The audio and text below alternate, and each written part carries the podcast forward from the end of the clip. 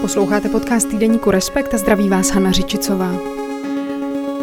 Dnes o tom, proč se už zase bavíme o Miroslavu Ševčíkovi.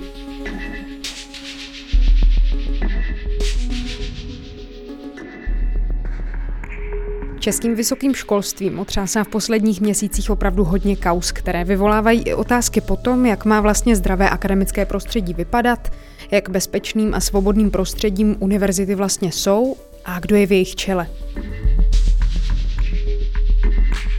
Jednou z těch aktuálních kaus je opětovné zvolení ekonoma Miroslava Ševčíka děkanem Národohospodářské fakulty Vysoké školy ekonomické v Praze.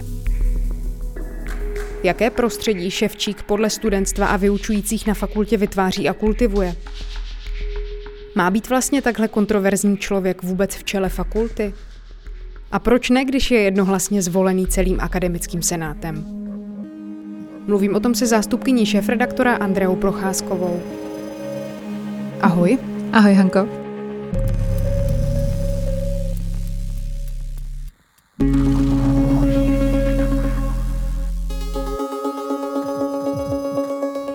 Proč se vlastně teď mluví zase o Miroslavu Ševčíkovi a kdo to vůbec je? Já si ho totiž pamatuju, když začnu trošku osobně, jako ekonoma, který někdy na začátku nultých let mluvil hodně často v televizi, teď jsem ho zase dlouho neviděla a teď se o něm zase nějak mluví. Takže proč vlastně?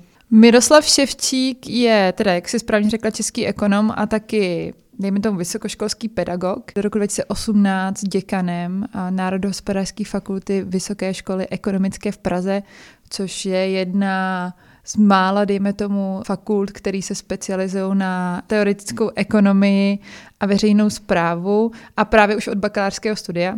Takže v tom je její postavení do určité míry důležité, protože třeba v Praze to je jedna ze dvou vedle Institutu ekonomických studií Fakulty sociálních věd. On se proslavil mnoha kontroverzníma výrokama a činama, ke kterým se určitě dostaneme, ale teď se o něm mluví proto, protože v polovině dubna byl zvolen znovu akademickým senátem této fakulty za děkana a to tím způsobem, že on si odbyl ty dvě volební období právě v letech 2010 až 18 a podle vysokoškolského zákona nemůže být po třetí, tak místo něj tam byl děkanem jeho blízký spolupracovník. Teď vlastně využiju tu mezeru v zákoně toho, že to není jen po sobě, ale už vlastně po třetí můžeš být, když to není po sobě třikrát. A opět byl a to je, myslím, že to překvapení, kvůli kterému se dneska o něm debatuje, devíti hlasy z devíti zvolen akademickým senátem i potom, jaké kontroverze ho provázejí. No jasně, ještě než se dostaneme k těm kontroverzím, tak když ho zvolili jednohlasně, nemůže to třeba znamenat to, že je tak skvělý a zkrátka nemá konkurenci v tom prostředí. Asi se dá říct, že podle těch devíti hlasů ano, a otázkou je, jestli ty hlasy odpovídají náladě atmosféře na univerzitě a respektive fakultě. My o tom máme teď článek v Respektu, který se jmenuje Unesená fakulta, takže už z toho názvu vyplývá, že těch devět hlasů úplně, alespoň podle výpovědí od vyučujících a studentů současných i bývalých, tomu tak neodpovídá, že by byl jako velmi populární, oblíbený a podle většiny řídil tu školu dobře.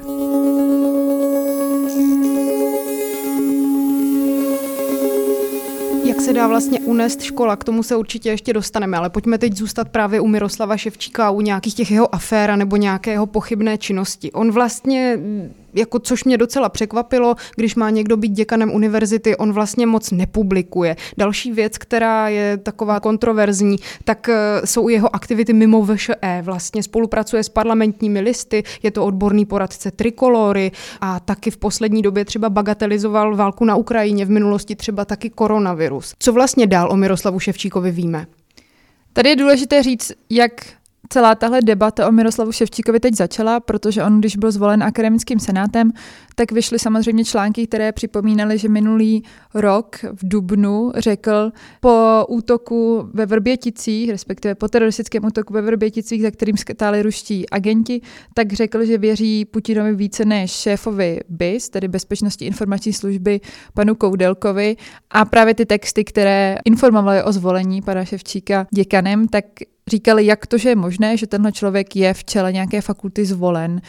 Kritizovala dokonce ministrně pro vědu, výzkum a inovace Helena Langšádlová za TOP 09. Ale ta podstata toho, jak Miroslav Ševčík je stále volen děkanem po třetí, tak vlastně spočívá podle mě jinde. K těm jednotlivým problémům se dostaneme. On do určité míry tu pověst v ekonomii si buduje od 90. let, kdy založil spolu se svým jedním kolegou Jiřím Švarcem takzvaný Liberální institut, což, byl, což byla první nezisková organizace, think tank o ekonomice a ekonomii, který vlastně byl poměrně dobrý, ze kterého vzešlo spousta dnešních um, i vlastně bývalých, dejme tomu, osobností ekonomii. Samozřejmě, že v 90. letech byl hodně ovlivněn Václavem Klausem, protože to byl ten nejsilnější hlas v ekonomii. A Václav Klaus dneska sedí ve vědecké radě fakulty, učí na fakultě a, a obecně vlastně myslím si, že ty vztahy jsou pořád velmi úzké a samozřejmě mají spolu stejný názor na ekonomii, na volnou ruku trhu a podobně. No jasně, ale to, co si vyjmenovala vlastně jasně, zní to jako takový ten trochu typický devadesátkový český ekonom, ale znamená to, že to není dobrý odborník, nebo proč by vlastně tím děkanem neměl být? Neměl by být děkanem, alespoň podle těch výpovědí studentů, vyučujících, nebo právě těch odborníků na ekonomii, se kterými jsme mluvili, protože vytváří na fakultě určitou, dejme tomu, dusivou atmosféru a atmosféru, která rozhodně nekultivuje akademickou svobodu a pluralitu názorů. Protože na jednu stranu nám samozřejmě můžou vadit výroky pana Ševčíka o Vladimíru Putinovi, o tom, že covidové opatření úplně jako nejsou ty správný, že to připomíná nějakou hysterii, se ji vytváří z nějakého mini problému jako velký problém. To je samozřejmě něco, co nám může vadit. A na druhou stranu asi to je tak jediné, co s tím můžeme dělat. Otázkou je, ale jak moc dobře a se souladu s vysokoškolským zákonem řídí fakultu, která má právě zajišťovat tyhle dvě hodnoty, o kterých jsem mluvila, a to nějakou jako svobodu, diskuze, vyjadřování názorů, kritiky, pluralitu názorů. Ty jsi mluvila s opravdu hodně lidmi právě z VŠE, z Národohospodářské fakulty. Co jsi od nich dozvěděla? Co jim vlastně vadí? Jak popisují ty atmosféru na té škole? Protože k tomu se určitě ještě dostaneme, k tomu, jak vlastně se máme nebo mohli bychom se cítit na univerzitě. Nicméně to asi jde docela proti těm dvěma věcem, které ty si říkala, proti nějaké názorové pluralitě i proti nějakému pocitu svobody. Myslím, že prvním ukazatelem toho, že tyhle dvě hodnoty tam úplně nejsou velmi pěstovány a za pana Ševčíka nebyly a ani, ani za pana Chytila, který byl jako velmi blízký spolupracovník a stále je pana Ševčíka, takže se vlastně nedá říct, že se změnilo vedení. Oni tam tradují takovou historku, že to je stejný mocenský model jako Putin Medvěděv, takže jeden odešel, přichází další a vrací se znova vlastně Putin, dejme tomu, jo, v té, v té analogii. Ne, samozřejmě neříkáme, že Miroslav Ševčík je Vladimír Putin, ale mocenský model tomu tak trochu odpovídá v tom, v tom malém prostředí. No a najednou jako zjistíte, že s váma spousta aktuálně studujících studentů nechce mluvit. Dokonce mi jeden člověk vystoupil z toho textu, kde tam měl citace jako autorizovaný v 10 hodin v pátek těsně před uzávěrkou, že se radil o tom s některými lidmi a že se bojí, že nedostuduje, že mu bylo porazeno, aby radši tam nevystupoval, že by mu to mohlo snížit šance na dostudování. Takhle mi přímo to volal v pátek večer, takže jsem ho z toho textu musela vyndavat. A především, a to si myslím, že vlastně ještě závažnější, spousta vyučujících o tom nechtěla mluvit, a to i těch bývalých. Často mi někdo zvednul telefon, řekl, že mimo záznam mi možná něco řekne, ale často mi ani řekl, že ani mimo záznam mi něco nechce říct a mluvil o tom, že to je uzavřená kapitola jeho života a že kvůli psychickému zdraví se nechce znova do toho pouštět, že tam měly nějaký konflikty a podobně. Takže to je vlastně nějaký obrázek, který už něco sám o sobě indikuje a když se pak bavíte se studenty, kteří jsou otevřenější a kteří třeba vystupovali teď momentálně proti panu Ševčíkovi a jeho zvolení, tak ty mluví o tom, že jim je často říkáno ostatními studenty, že je super, že ho kritizují veřejně, ale když je tam nějaká pozvánka na to, tak pojďme jako dohromady něco vytvořit, pojďme ho jako pojďme teda jako říct, co nám vadí, že, že s jeho názor nesouhlasíme, že nesouhlasíme s tím, jak on bude tu fakultu a že kvůli němu odcházejí schopní vyučující, tak většinou říkají, ne, ne, ne, to ne, já se bojím, že bych nedostudoval.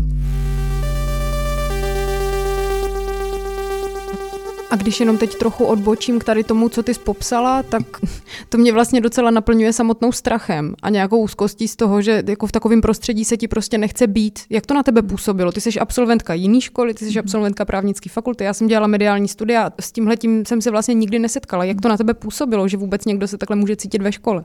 Myslím si, že akademická politika je také jako specifický druh politiky a že i třeba na právnické fakultě jsme měli, máme a budeme mít nějaké jako mocenské spory o to, kdo zrovna má určující slovo, ale rozhodně jsem se nesetkala s tím, že by někdo takhle, já mám v titulku unesl, protože cituji Daniela Minicha, který říká, že vlastně si myslí, že došlo k unesení instituce. Komu by se tohle podařilo? Že v akademickém senátu sedí už několik volebních období stejní vyučující a vlastně studenti, kteří jsou buď doktorandi pana Ševčíka nebo psali u něj bakalářku, diplomku, že ve Velkém akademickém senátu VŠE sedí dcera pana Ševčíka, poté uh, novinář parlamentních listů a zároveň teda doktorant pana Ševčíka nebo tajemník fakulty Daniel Váňa, který je bývalý radní ČT a prosil vlastně tím, že se stěžoval na to, že SPD je málo vidět v české televizi. Takže tady vidíte, že na těch důležitých místech jsou lidi, kteří jsou blízký panu Ševčíkovi a zároveň ta jeho katedra má poměrně mnoho doktorandů a jiných vyučujících a tak trochu je to to hlavní mocenský centrum na té fakultě. Naopak pak jsou tam jiné katedry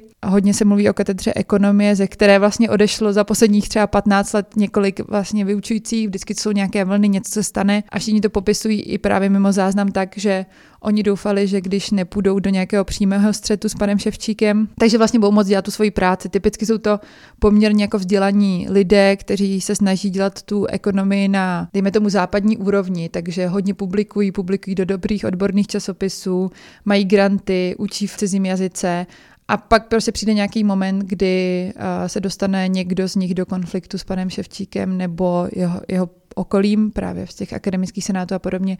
A v tu chvíli většinou vznikne nějaký problém. My máme v textu popsán příběh bývalého šéfa katedry, tehdy institucionální ekonomie, která je dneska sloučená s katedrou právě ekonomie, Libora Duška, který do určité míry pocházel z toho prostředí kolem pana Ševčíka v tom slova smyslu, že uh, byl s ním v liberálním institutu, účastnil se na dění fakulty, nebo to někdo, kdo dělal nějaké jako spoury, jen prostě jako dělal nějakým způsobem svoji práci.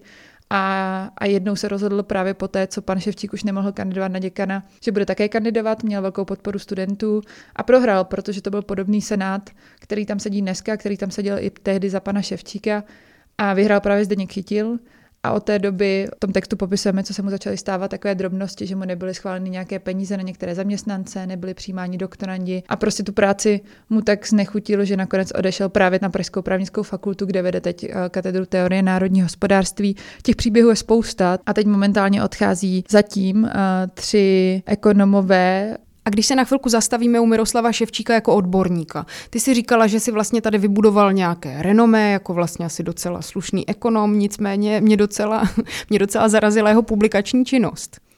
Mě taky a myslím, že uh, asi nebyla jediná, protože já jsem se o tom bavila teda s několika lidmi, například už se zmíněným Danielem Minichem z CERGEI, který zároveň akademickou sféru a publikace Česku sleduje přes 15 let, ale také s bývalým prorektorem pro vědeckou činnost Karlovy univerzity a současně členem Rady vlády pro výzkum, vývoj a inovaci Janem Konvalinkou. A s oběma jsme došli závěru, respektive jak jsme ho prezentovali, takže v oborech, jako je ekonomie, je důležité především publikování článků v odborných časopisech, protože to je vlastně společenská věda, ve které je vše stejné, takže se to posouvá na základě nějakých mezinárodních diskuzí a existuje taková jako databáze, který se říká Web of Science a na ní si lze vyjet, kolik kdo má jakých relevantních publikací.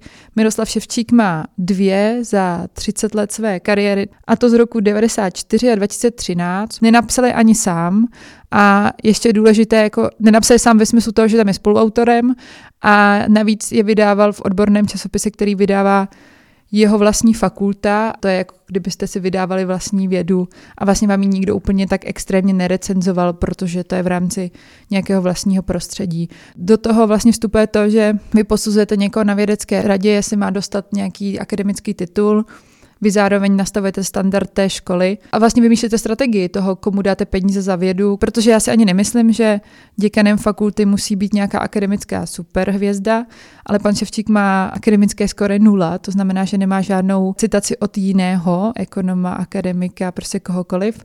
V tu chvíli se musíte ptát, jako na základě čeho tedy si akademický senát myslí, že je dobrý děkan, když teda očividně to nemůže být na základě jeho akademických výstupů a podle výpovědí studentů a vyučujících to asi také není podle toho, že na té škole se všichni cítí jako skvěle.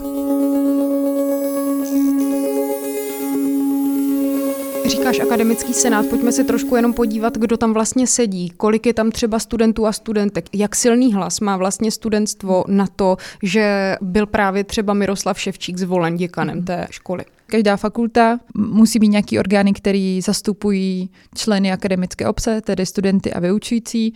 A vlastně do určité míry řídí uh, tu fakultu proto, protože volí děkana, schvalují mu rozpočet a všechny větší změny. A v akademickém senátu by teda měli sedět jak studenti, tak pracovníci té univerzity, tedy jako pedagogové. Studenty volí studenti, vyučující vyučující.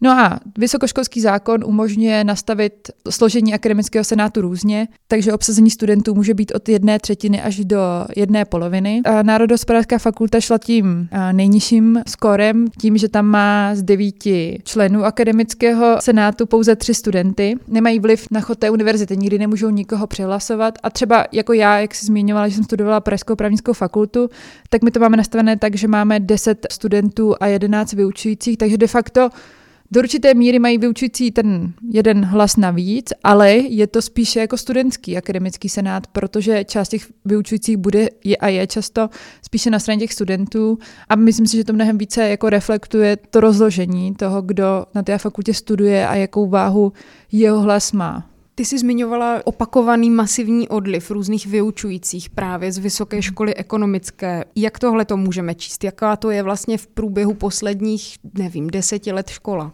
Já si myslím, že ten odliv je způsoben především tím, že nechtějí být v tomhle prostředí, kde panuje určitý strach z toho, že se vám nevyplatí přicházet s nějakou iniciativou, kritizovat něco, co se vám nelíbí a tím pádem už ani jako posouvat to akademické prostředí, které má být nastaveno tak, že se tam třibí nějaký názory a diskuze.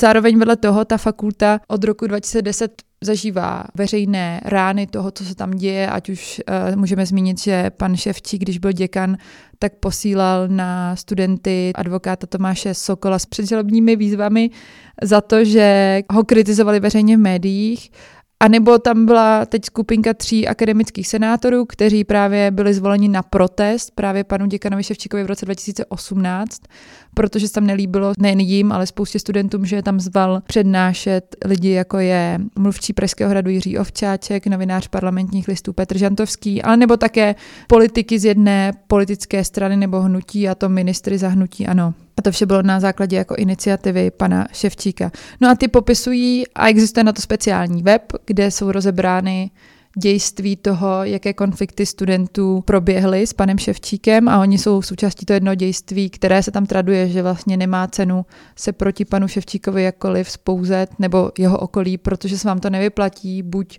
najednou zjistíte, že to prostředí, ve kterém jste, tak vás frustruje. Spousta těch lidí, kteří někdy ho kritizovali, tak už nechtěla s tou školou nikdy mít nic společného, odmítla jít na doktorát, nedokončila doktorát, prostě cokoliv, aby na té škole už nebyli. Často vám popisují, že se i bojí veřejně říct, že jsou z národohospodářské fakulty, protože druhá asociace pro většinu lidí je Miroslav Ševčík. Ale zároveň musím říct, že je tam spousta stále jako dobrých vyučujících, kteří se tam drží především kvůli svým studentům ale ta úroveň té školy upadá i proto, protože se tam hlásí stále čím dál tím méně lidí a aby ta škola vyrovnala ten počet, tak snižuje podmínky přijetí. Oni oficiálně nezveřejňují percentil nutný přijetí na fakultu, což už samo o sobě něco vypovídá. Já jsem našla poslední statistiku z roku 2016, což bylo 40 percentil, ale teď mi spousta studentů psala, že v minulých dvou letech stačil percentil 20-30, což když si to porovnáme třeba s konkurenčním institutem ekonomických studií, tak tam je to zhruba 70, ta střední část těch lidí, kteří se tam dostanou. A to pak taky samozřejmě nějak spolu vytváří to prostředí, kdy část lidí tam jde jako na nějakou záchrannou školu a nemá potřebu kohokoliv jako kritizovat. Tam je nějaká pasivita na straně jak studentů, tak vyučujících. Co se dá vlastně dělat teď a jak se může zasáhnout v tady téhle situaci, pokud se teda shodneme na tom, že se pravděpodobně tady už zasahovat opravdu má? Jestli se tady má zasahovat, to úplně není naše rozhodnutí. A jde o to, že v rámci univerzit platí tzv. akademická svoboda. České univerzitní prostředí je na rozdíl třeba od toho amerického hodně decentralizované, takže většinu té moci mají v rukou jednotlivé fakulty a právě jejich senáty, takže v tuhle chvíli senát, který je eh, zvolil pana Ševčíka devíti hlasy z devíti a jsou to lidé, kteří jsou mu prokazatelně blízcí a nemyslím si, že ani oni si myslí, že on řídí tu fakultu špatně, z jejich pohledu určitě ne. Takže tady vlastně do určité míry se to zdá jako uzavřená kapitola, ale ve vysokoškolském zákoně není úplně jasné, jestli může rektor odmítnout jako jmenovat děkana, nebo aspoň pozastavit to jmenování a prošetřovat tu situaci. Současný rektor VŠE, který tam je teprve od dubna, takže myslím si, že eh, je to jedna z jeho věcí, kterou asi nečekal, že by musel řešit takhle brzo, tak zatím nepodepsal to jmenování panu Ševčíkovi a já jsem s ním mluvila minulý týden a on říkal, že je ve fázi přemýšlení, což znamená, že teď se baví s panem Ševčíkem, se studenty, s vyučujícími, asi nějak i vnímá to, co se děje v mediálním prostoru a jaké kauzy kolem pana Ševčíka vyplouvají a co o něm někteří lidi říkají nebo neříkají. Ale problém je, že on by musel velmi chtít ho nezvolit. Stalo se to už v případě Olomoucké univerzity, jedné té fakulty, ale jinak moc precedentů proto nemáme. Zároveň já bych to přirovnala k tomu, jako že prezident se rozhodne nejmenovat profesora, protože tam můžou být závažné etické či jiné vlastně pochybení, které když on bude prokázané, tak je to jeho odpovědnost, protože nakonec za tu univerzitu, za celou VŠE zodpovídá rektor Petr Dvořák, nikoliv pan Ševčík. A jestli teda dojde k závěru, že si nemyslí, že by takhle kontroverzní postava, o které říkají studenti a vyučící ty, kteří teda mluví ty věci, které my popisujeme v aktuálním čísle respektu, měla být, uh, ředit, uh, měla být děkanem fakulty, tak asi má do určité míry právo ho nejmenovat. Musí se to ale umět obhájit a musí asi být i sám přesvědčený, že to byl dobrý krok jít proti nějakému základnímu principu, na kterém české akademické prostředí stojí. Ono se teď může zdát, že v rámci českého vysokého školství se toho opravdu hodně děje. Spousta fakult nebo škol si volí různé ombudsmany a ombudsmanky, taky se třeba mluví o různých kauzách, například na uměleckých školách, jako je FAMu nebo třeba DAMu a taky iniciativě Nemusíš to vydržet a podobně.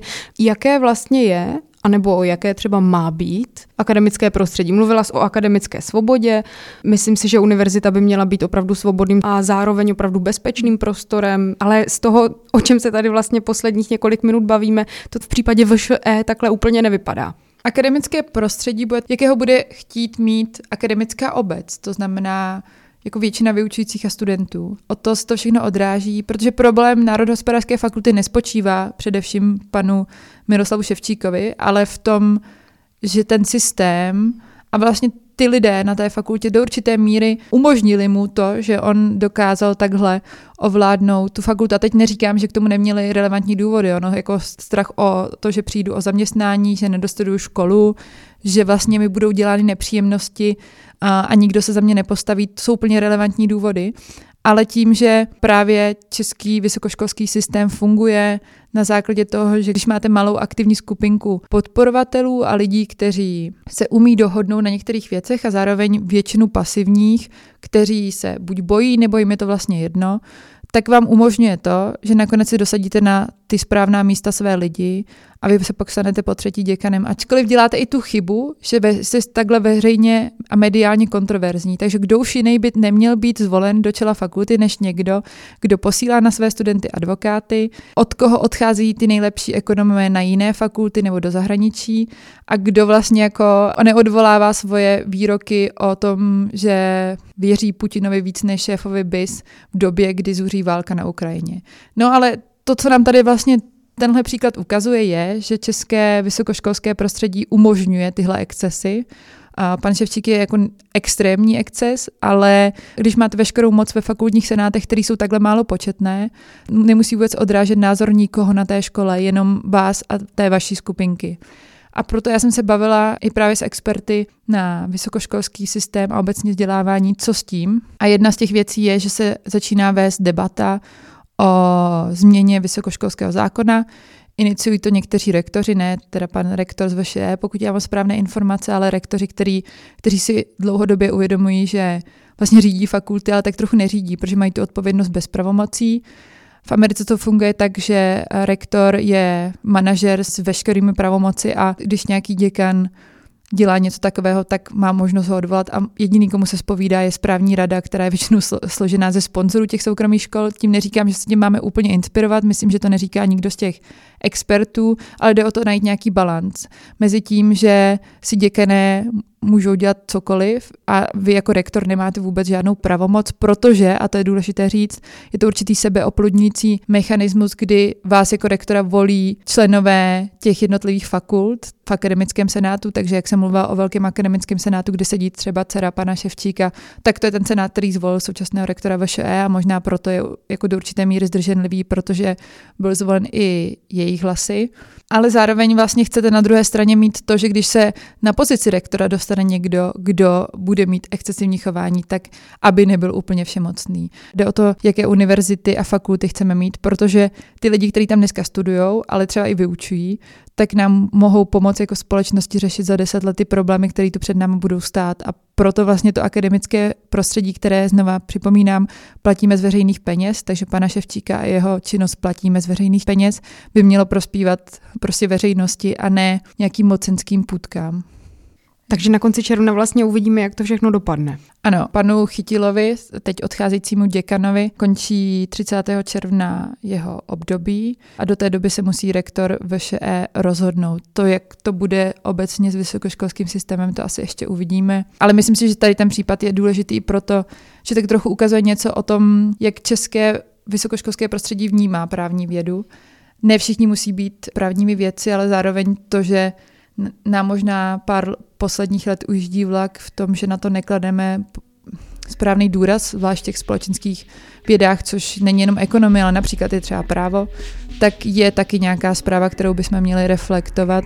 Rozhodně bychom mohli začít tím, že budeme volit do čela někoho, kdo nemá publikační index nula, ale zároveň taky potřebujeme lidi, kteří budou chtít podporovat tu vědu i na té vládní a, a trochu nižší třeba ministerské úrovni. Tak díky.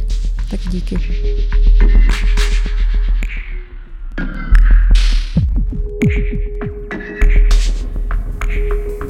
To byla zástupkyně šéf-redaktora Andrea Procházková.